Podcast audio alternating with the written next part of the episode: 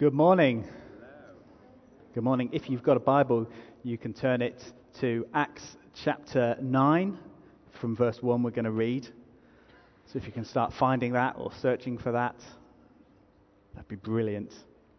I would really encourage you, if you can be here next week for Joseph Mawila, it's going to be a really, really great morning. Joseph um, is a, a, wonderful guy, uh, planting churches uh, across Zambia um, serving the poor in that nation, developing businesses, um, he, and um, he's working with us in, within Christ Central churches. And he's asked to come and be with us. So we didn't ask. And he, he said, Look, I'm in the Northeast. I'm, I'm, actually, I'm actually on holiday. I'm actually doing a bit of study. But I'd love to be with you. And so we said, Yes, please, please do. So please do try and be here for next week for Joseph. Um, it'll be a great, great time. Um, also, uh, next uh, weekend, or the Monday after that, is Halloween, isn't it? And um, one of the things that um, uh, one of our groups within Jubilee have been doing for a number of years now is actually going out and doing treat or treat. Uh, going into uh, an area in South Bank and um, rather than knocking on their doors saying, give us some sweets, uh, or we'll do something nasty, saying, look, we just want to bless you Here's a treat. And uh, Rob and uh, Angie and Joan are uh, pioneering that and have been doing it for a number of years now. And they're going to be doing that a week tomorrow. Uh, and if you want to join in with them, hey, the more the merrier. They would love to see you be part of that. It's basically just knocking on doors saying, look, we want to bless you instead of tonight taking something from you, blessing you and telling you about the love of God. Um, very easy, very simple. If you want more information, come and see Rob um, or Joan or Angie uh, a fantastic thing to do on Halloween.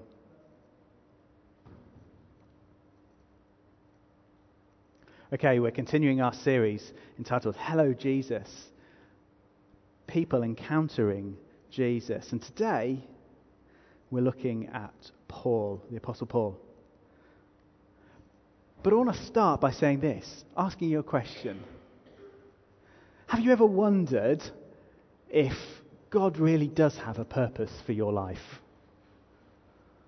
Or that if He does have a purpose for your life, that, that you're going to have to work really hard to see that happen and to show Him that you're up to it. Or do you ever feel downhearted, looking for signs of interest in Christianity in a, a loved one, but actually struggling to ever see any. And if that's the case, then I hope this message is for you this morning and encourages you. As I said, we're going to be looking at Paul, the Apostle Paul, his dramatic encounter with Jesus, and how he became a follower of Christ. You know, this is the man who took Christianity to far ends of the Roman Empire. He started churches. He grew and supported leaders. He told people about, follow, uh, about the, the great um, joy of following Jesus. He's responsible for 13 of the books uh, or letters in the New Testament. And uh, as, we as we read through this passage, um, if you're not familiar with it, so he's called Saul in this passage. And some people think that's because, well, at some point uh, he was called Saul and then he became a Christian and gradually changed his name to Paul. Some people just think that um, he was called Saul. He had two names, uh, like maybe you do. And uh, he just had Saul and Paul and he used them interchangeably. Um, just for the purpose of not getting into arguments or anything like that, I'm just going to call him Saul and Paul, and you'll know I'm talking about the same person, won't you? Yeah. Excellent. So let's read Acts chapter 9. Meanwhile, so there's a meanwhile there, things have been happening. The early church has been growing, seeing dramatic growth. But in the midst of that persecution, in the midst of that difficulty, people going other places, evangelists going out like Philip. Meanwhile, Meanwhile, Saul was breathing out murderous threats against the Lord's disciples. He went to the high priest and asked him for letters to the synagogues in Damascus, so that if he found any there who belonged to the way, whether men or women, he might take them as prisoners to Jerusalem. As he neared Damascus on his journey, suddenly a light from heaven flashed around him. He fell to the ground. We've been kneeling this morning in worship, haven't we? Hey, here's someone who kneels, falls, uh, right now, not in worship, uh, right now in, you know, in awe of, of this experience, of this encounter. He fell to the ground and heard a voice say to him, Saul, Saul, why do you persecute me? Who are you, Lord? Saul asked. I am Jesus, whom you are persecuting, he replied. Now get up and go into the city, and you will be told what you must do. The men traveling with Saul stood there speechless. They heard the sound but didn't see anyone. Saul got up from the ground, but when he opened his eyes, he could see nothing. So they led him by the hand into Damascus. For three days he was blind and did not eat or drink anything. In Damascus there was a disciple named Ananias. The Lord called to him in a vision, Ananias! Yes, Lord, he answered. The Lord told him, Go to the house of Judas on Straight Street and ask for a man from Tarsus named Saul, for he is praying. In a vision, he has seen a man named Ananias come and place his hands on him and restore his sight. Lord, Ananias answered, I've heard so many reports about this man and all the harm he has done to your holy people in Jerusalem, and he has come here with authority from the chief priests to arrest all who call on your name. But the Lord said to Ananias, Go. This man is my chosen instrument to proclaim my name to the Gentiles and their kings and to the people of Israel. I will show him how much he must suffer for my name. Then Ananias went to the house and entered it. Placing his hands on Saul, he said, Brother Saul, the Lord Jesus, who appeared to you on the road as you were coming here, has sent me so that you may see again and be filled with the Holy Spirit. Immediately, something like scales fell from Saul's eyes, and he could see again. He got up and was baptized, and after taking some food, regained his strength. Okay, I've got three things this morning that I think Jesus wants to teach us about himself through this message on Paul. Three things his timing, his purpose, and his grace. Okay, look at me and say, His timing. Turn to the person next to you and say, His purpose. His purpose. Everyone look at Raj and say, His grace. Brilliant. Not His grace. the grace of God. His timing. Okay, so Paul is persecuting Christians, we read. We've already read in Acts um, if you've kind of read before this, that he's present at Stephen's death. Stephen is a follower of Jesus. And Saul's there. He's going from house to house looking for Christians, ensuring that they are then put in prison he is, as he calls himself later on in one of his letters, he's a Hebrew of Hebrews. He has spent his life trying to be the best Jew he can be. He's a man that sees these Christians as a danger to the Jewish faith, and he wants to stamp it out. But actually, he doesn't realize that actually it's the fulfillment of all they believe and are hoping for. He hates the message of this Jesus. You know, he is a man with a vision. He is so determined. He's so determined he can't just stay in Jerusalem to try and stamp it this out. He's got to go to places where Christians are fleeing to, where they're running away to. So he says, Right, they're going to Damascus. I'm going to go to Damascus. I'm going to go after them. Damascus is around uh, 135 miles from Jerusalem. It's like walking from here to Edinburgh. Has anyone ever done 135 miles? Anyone done that kind of distance? Maybe not in a day, obviously. Ah, oh, yes. No, yeah. it's a, is it a long way, Nev?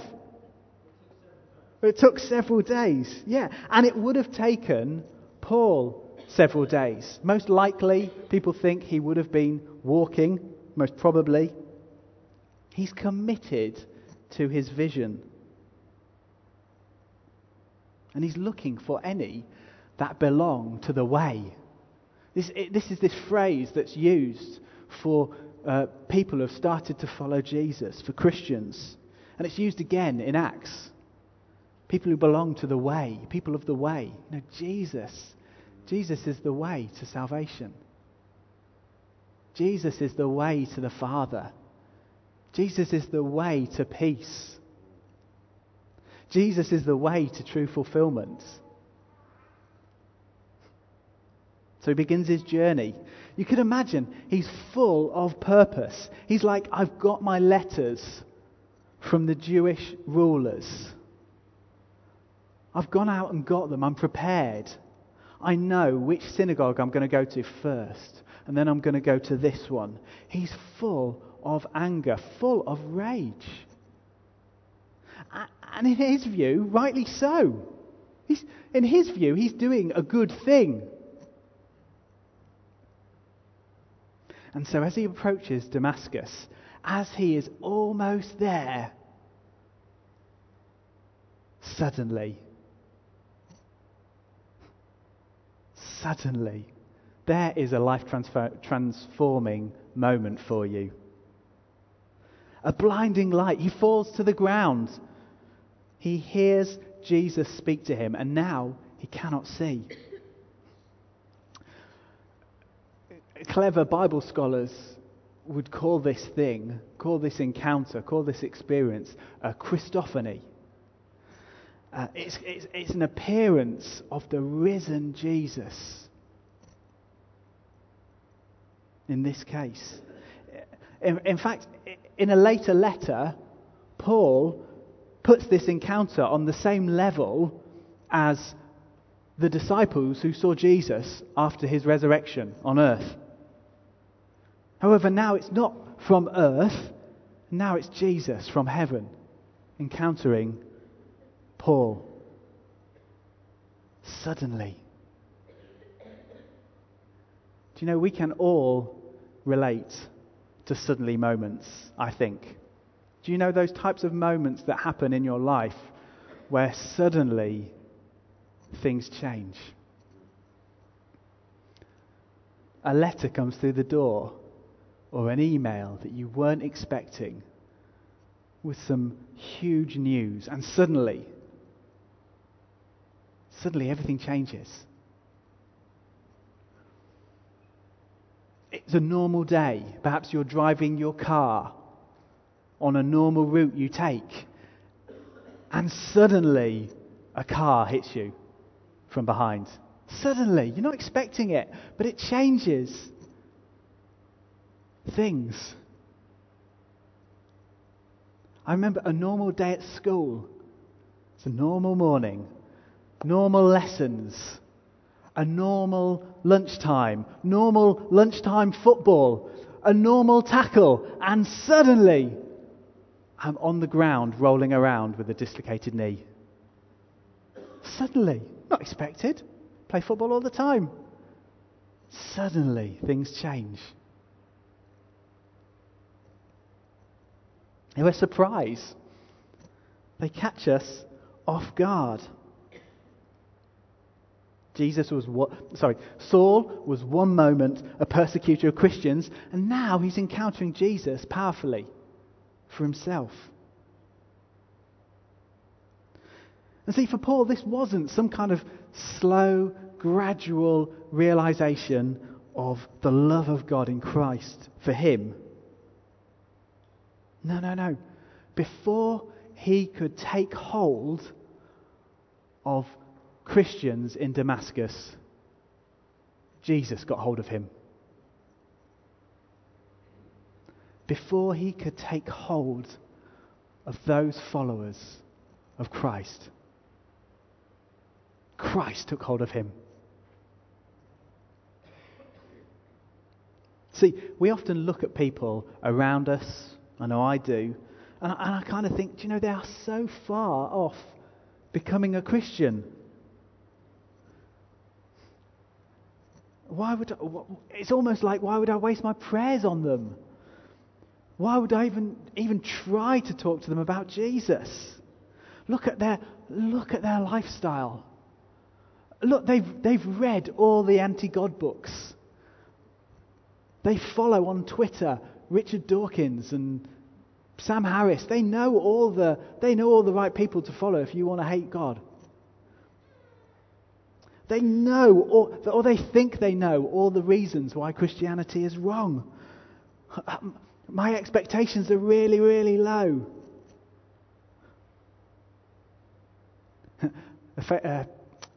an Australian Bible teacher recently in a, Christian magazine Michael Bird, uh, uh, um, was recently interviewed, and he kind of decide, described his own conversion, his own coming to Jesus, from a, a radical atheist. He, he thought he knew there was no God. To a follower of Jesus. And he kind of describes it in Paul like terms. He says, he said, If anyone thinks they're assured of their, in their unbelief, I was more committed. Born of unbelieving parents, never baptized or dedicated, on scholarly credentials, a PhD from a secular university, as to zeal, mocking the church, as to ideological righteousness, totally radicalized. But he says, as I read the Bible, suddenly suddenly I encountered this Jesus. And I realized he was nothing like I thought he was. I realized that this Jesus of history was real and loved me. And he's written many articles, done many debates, written a number of books talking about why faith in Jesus makes sense. Listen, let this passage from Acts this morning just challenge you. Let it almost mess with your ideas about how people come to faith in Jesus. Let it give you hope for that husband, for that wife, for that son, for that daughter, for that brother, for that sister, for that friend who seems so far off right now. Listen, Paul was not too far off for Jesus to reach. And do you know what? Neither is that person you're praying for. Right. See, we, we often look like we, we often look for the right signs, don't we? Just I think they're kind of open. I think they'd be open to hearing about Jesus.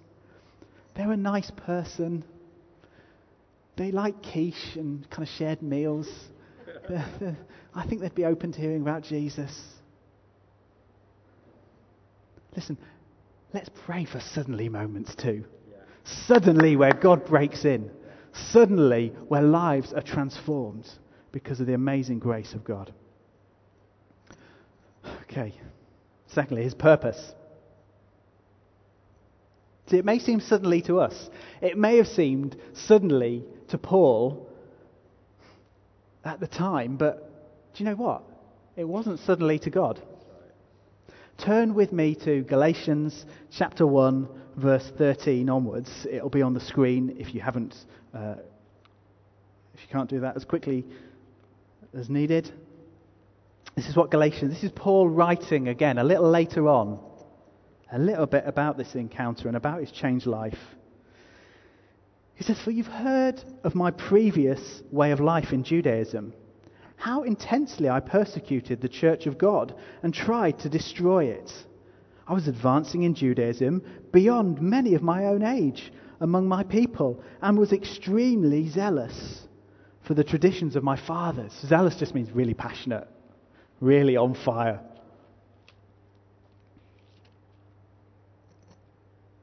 But when God, who set me apart from my mother's womb and called me by his grace, was pleased to reveal his Son in me, so that I might preach him among the Gentiles, my immediate response was not to consult any human being. I didn't go up to Jerusalem to see those who were apostles before I was, but went into Arabia.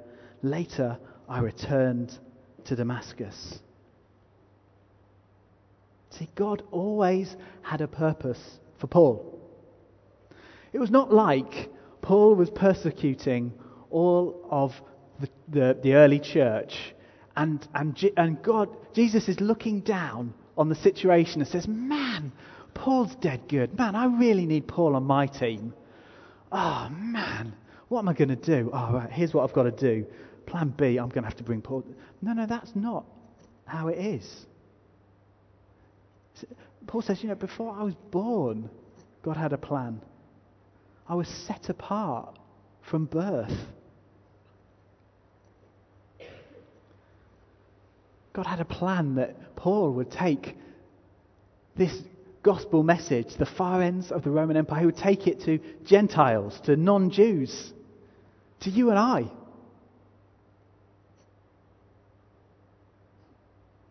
Do you know what? God has a purpose for your life too. And God has a purpose for my life.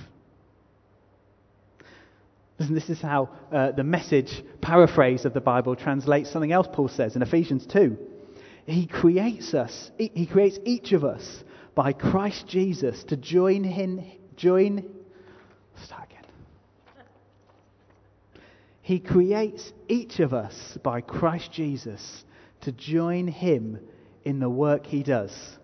The good work he has gotten ready for us to do. See, you and I get to join in the good work He's got ready for us to do. We get to join in the work He does. Right. It's like this. Sometimes I cook a meal at home. Hey, are you impressed? Sometimes. Oh, Jodie's out of the room, isn't she? A lot of the time, I cook a meal at home. No, sometimes.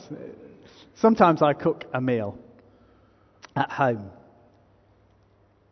And do you know what? Sometimes Jodie will, pre- if, if, we're kind of passing and she's going out and I'm coming in, sometimes what she'll do is she will prepare the ingredients for me. Like I've measured out this, what you need, I've mixed these things together, I've left these things out on the table. All you've got to do is just kind of work out how it all fits together and, and just, you just need to, you just need to do it. I've done, I've, I've, I've done the preparation bit for you. If I just came in and sat in front of the telly and uh, put my feet up, got my phone out. Do you know that meal would not get done? I couldn't say she'd come in. I couldn't say, well, I, I know, but it wasn't going to be possible. No, I, I've done it. I've prepared it. All you had to do was kind of walk through the steps. It's been prepared for a purpose. Not the greatest of illustration, because actually, even more, when we're applying this to how God prepares good works for us, actually, He strengthens us to do it, and He's with us as we walk in those good works. We get to do it with Him. See, this is our purpose, church, that Jesus might be known more in Teesside. That people might be able to come, to come into this life transforming relationship with Jesus. That the kingdom of God might be expressed to the vulnerable, to the marginalized, to those who need to know his love in difficult situations. That more attention and honor would go to our King Jesus. That more knees would bow, as we were singing, to Jesus. That's why, that's why we have a gift day. Because He's given us a purpose.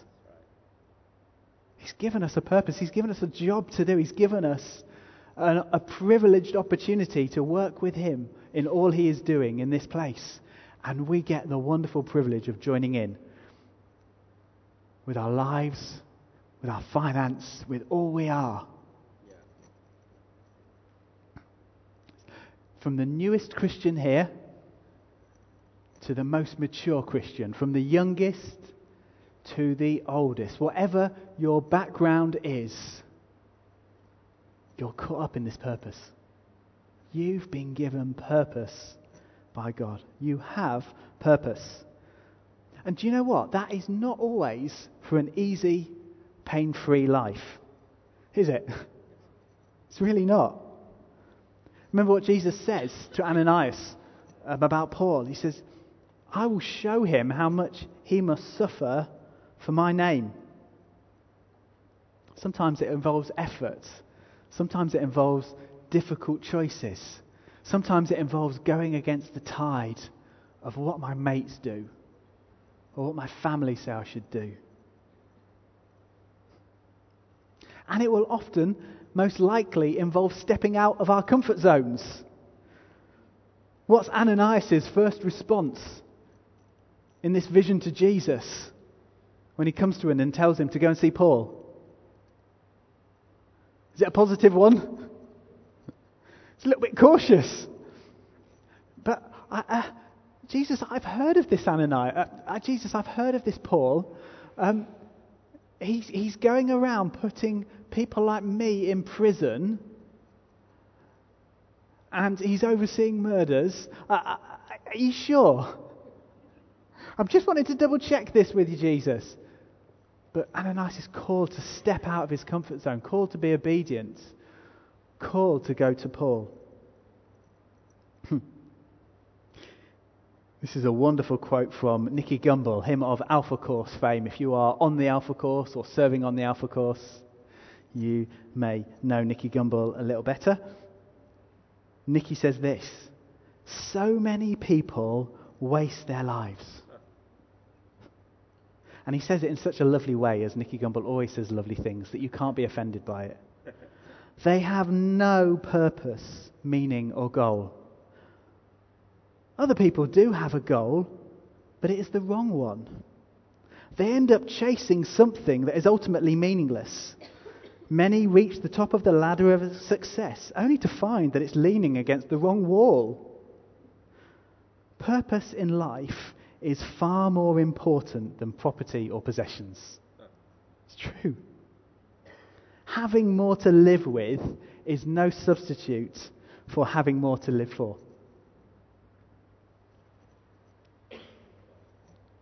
Young people, let me speak to you as you are starting out often in life. Listen, don't change things. Don't, don't chase things that will ultimately be meaningless. Don't start out your life leaning your ladder up against a wall and realize that it's the wrong one.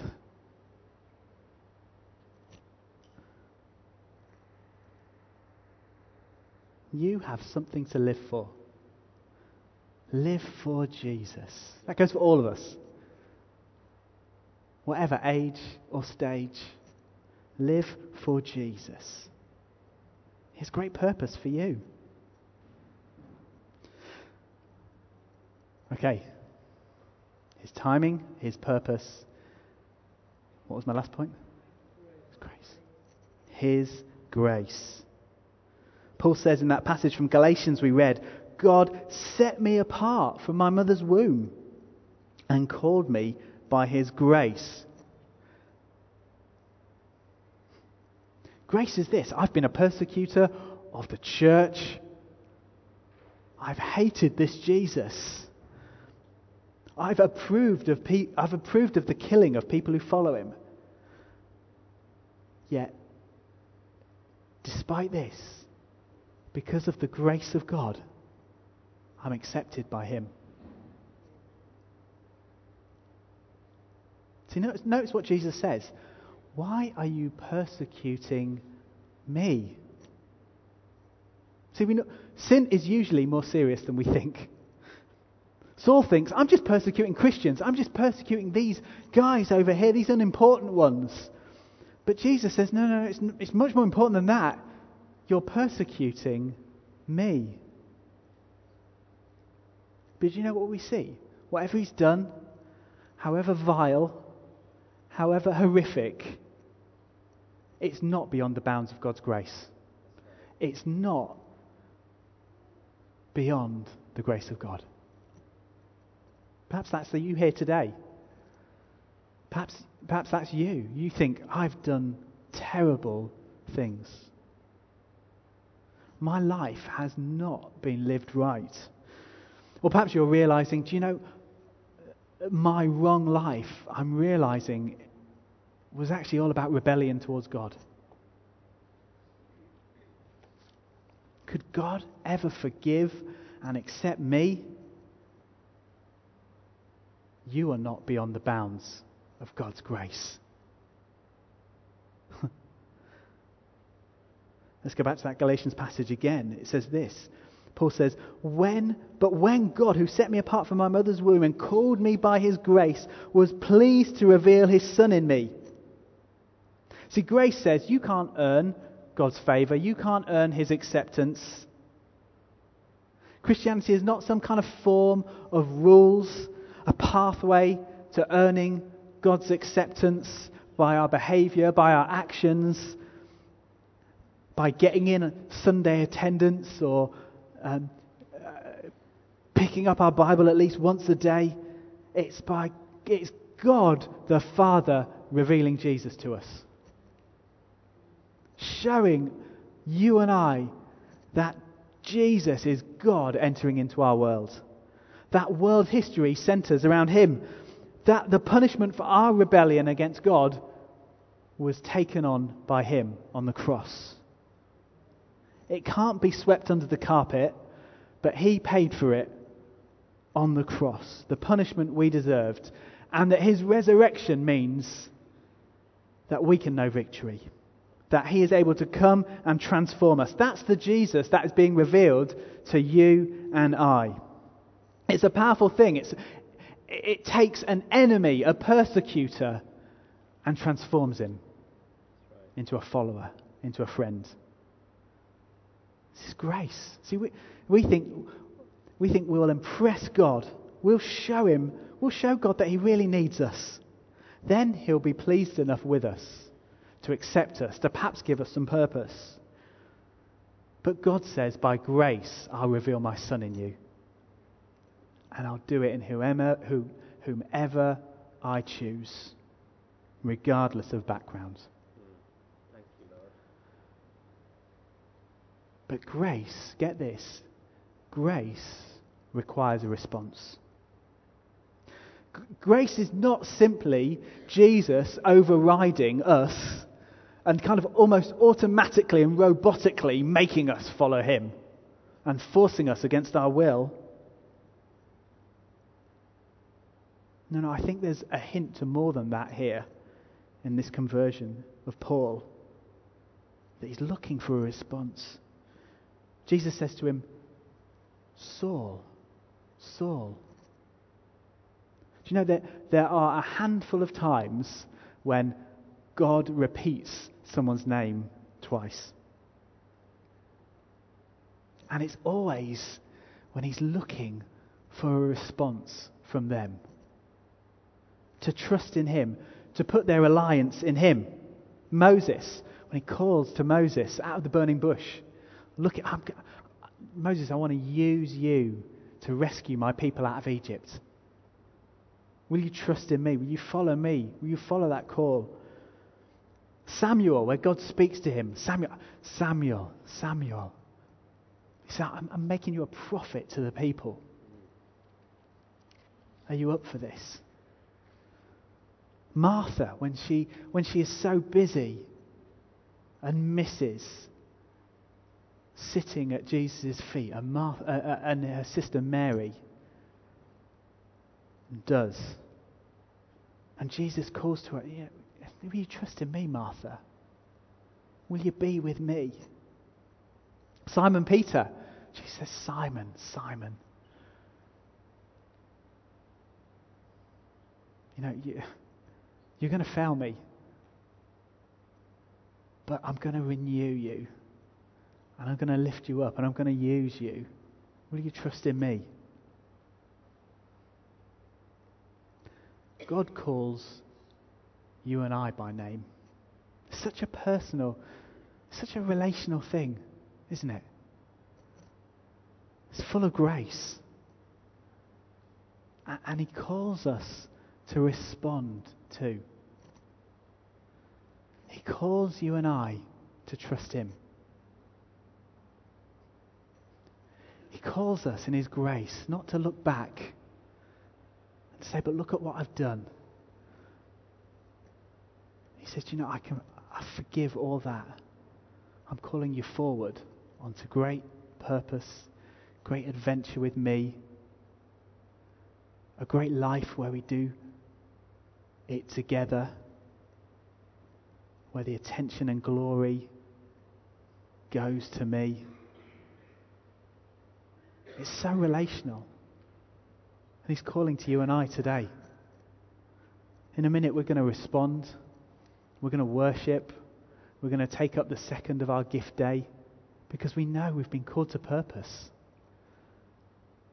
We know we've been called to adventure. We know that there, is, there are great works prepared for you and I on Teesside and beyond. And we want to give our all to that in grace, in faith. And how that's going to work is we're going to put this bucket out at the front, and my two friends, Arslan and Ali, are going to hold some buckets at the back with some envelopes and some pens. And uh, if you've got your gift here this morning and you want to just put it in that envelope, if you haven't got one already from last week, you can go and grab one from them at the back. If you could go there, boys, now and just hold uh, those buckets, that would be fab. If you need one of those envelopes and a pen to put your gift in, go and grab them during the worship and take one out of the bucket. We're going to give, we're going to celebrate, we're going to worship. If the band could come up, but I, I just feel we do need to respond again in our hearts.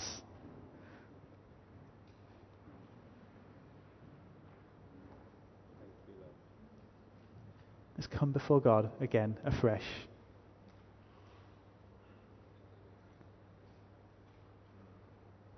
And He's calling He's calling your name. It's calling you by name today. Twice.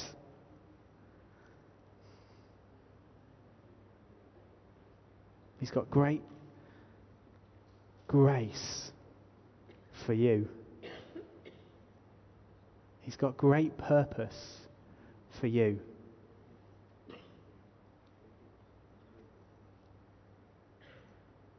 Perhaps Perhaps it, it's a time of life at the moment. You just kind of think, God, what?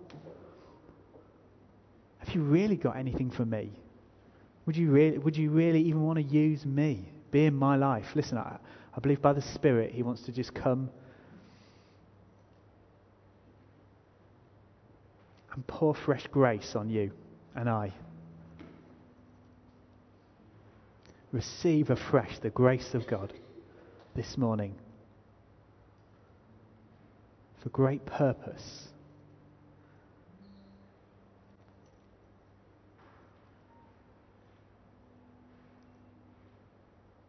He's speaking to you. So, it's so personal. You might just sense Him coming afresh to you by the Holy Spirit right now. He's speaking purpose. He's speaking grace. He's speaking adventure.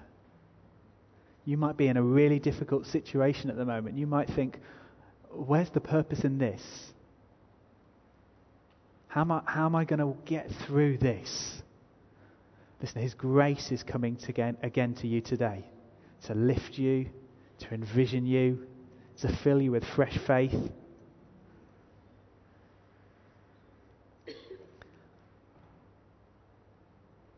I believe He also wants to fill a number of us here a fresh faith for suddenly moments in those around us. For suddenly moments in perhaps those we've been praying for for many years. He wants to fill you with fresh faith for that.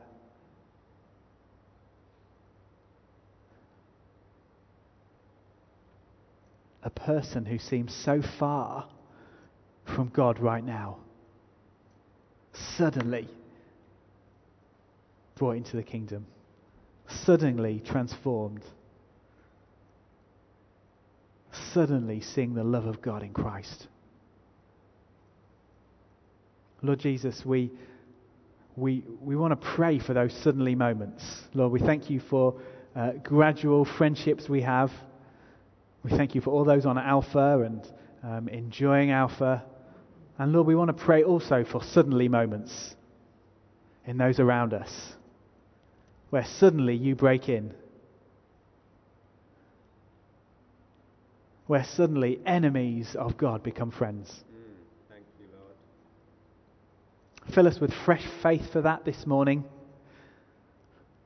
Fresh faith to keep praying. Fresh faith to keep pursuing. Fresh faith to be friends to those around us. Thank you for great purpose you have given us. Thank you for lifting us. What grace that we who despised you, that we who hated you in our hearts, have become friends and lovers of God because of the grace that has been poured on us. Thank you. And so we love being called into great purpose. And as we take this second of our gift days, we do it in worship. We do it not out of legalism, not out of any way to impress you, but in love and worship, knowing you've called us to great things. Thank you, Lord Jesus. Let's worship. Let's give our gifts. I know many people gave last week as well, which we're so grateful for. But let's stand and let's worship. And uh, as you feel led, just come out and uh, we'll put your offering in the big yellow bucket. And let's celebrate together this Jesus.